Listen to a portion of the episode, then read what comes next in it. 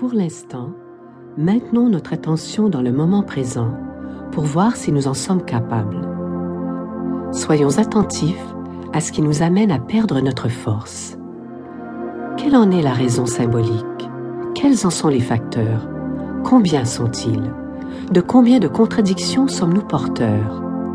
Comme cette histoire du disciple qui écrit à son maître qu'il est désormais éclairé, mais qui perd son sang-froid devant l'absence de réponse.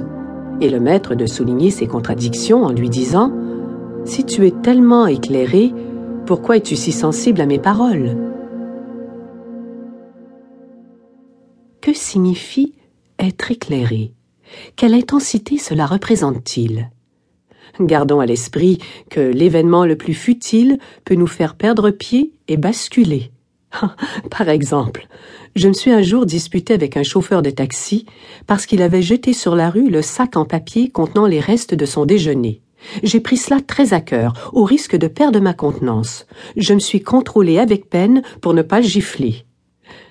Sortir de ses gonds, oui, mais que ce soit pour une noble cause et non pour un sac de déchets. Tournons-nous maintenant vers ce qui se passe dans le monde dans le sens cosmique, l'ultime paradigme. Nous verrons des exemples de points de vue symboliques appliqués à l'atmosphère générale du village planétaire avant de les ramener à notre niveau. Nous observerons les différents niveaux de conscience, nous amorcerons le processus d'identification de nos propres modèles archétypaux. Nous examinerons précisément quelques modèles de référence et nous verrons comment travailler avec nous-mêmes. Comme nous le savons, de temps à autre, une fenêtre dans le temps s'ouvre dans notre univers et dans cette fenêtre, un nouveau paradigme de réalité est donné à la conscience collective. Par exemple, une fenêtre s'est ouverte avec l'apparition du christianisme, une autre avec celle du bouddhisme. Ce fut aussi le cas chaque fois que de nouveaux courants naissants ont donné au monde une nouvelle direction et ont répandu ce niveau de conscience qui ouvre l'humanité aux questions fondamentales de la vie.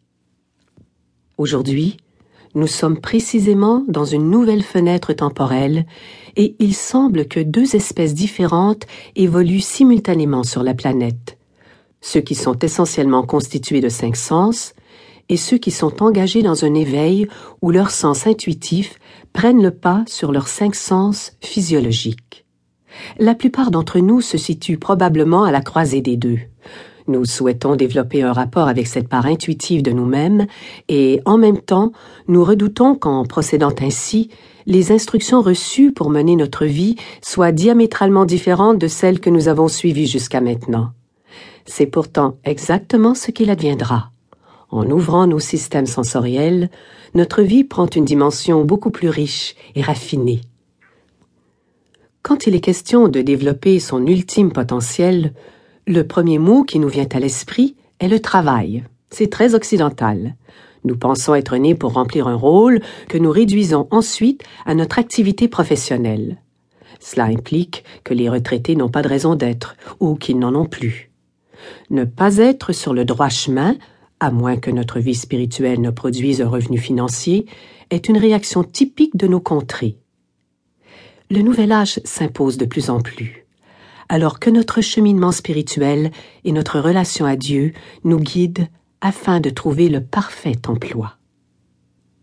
À un niveau plus profond, survient un changement dans notre système intuitif qui engage notre plein potentiel. Pour expliquer cette notion, Imaginons qu'avant d'être incarné, nous devions formuler ce que l'on souhaitait faire dans la vie. Si, par exemple, notre désir est de parler l'espagnol, il existe différents degrés à la pratique de cette langue, soit pour voyager, pour traduire ou pour travailler.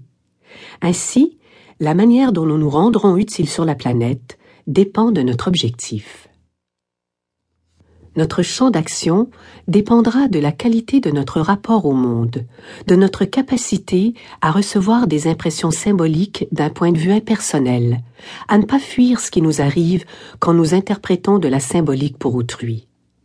Un des plus grands défis en situation intuitive ou dans le monde symbolique est qu'une fois cette langue ou ce savoir acquis, nous ne pouvons plus le désapprendre.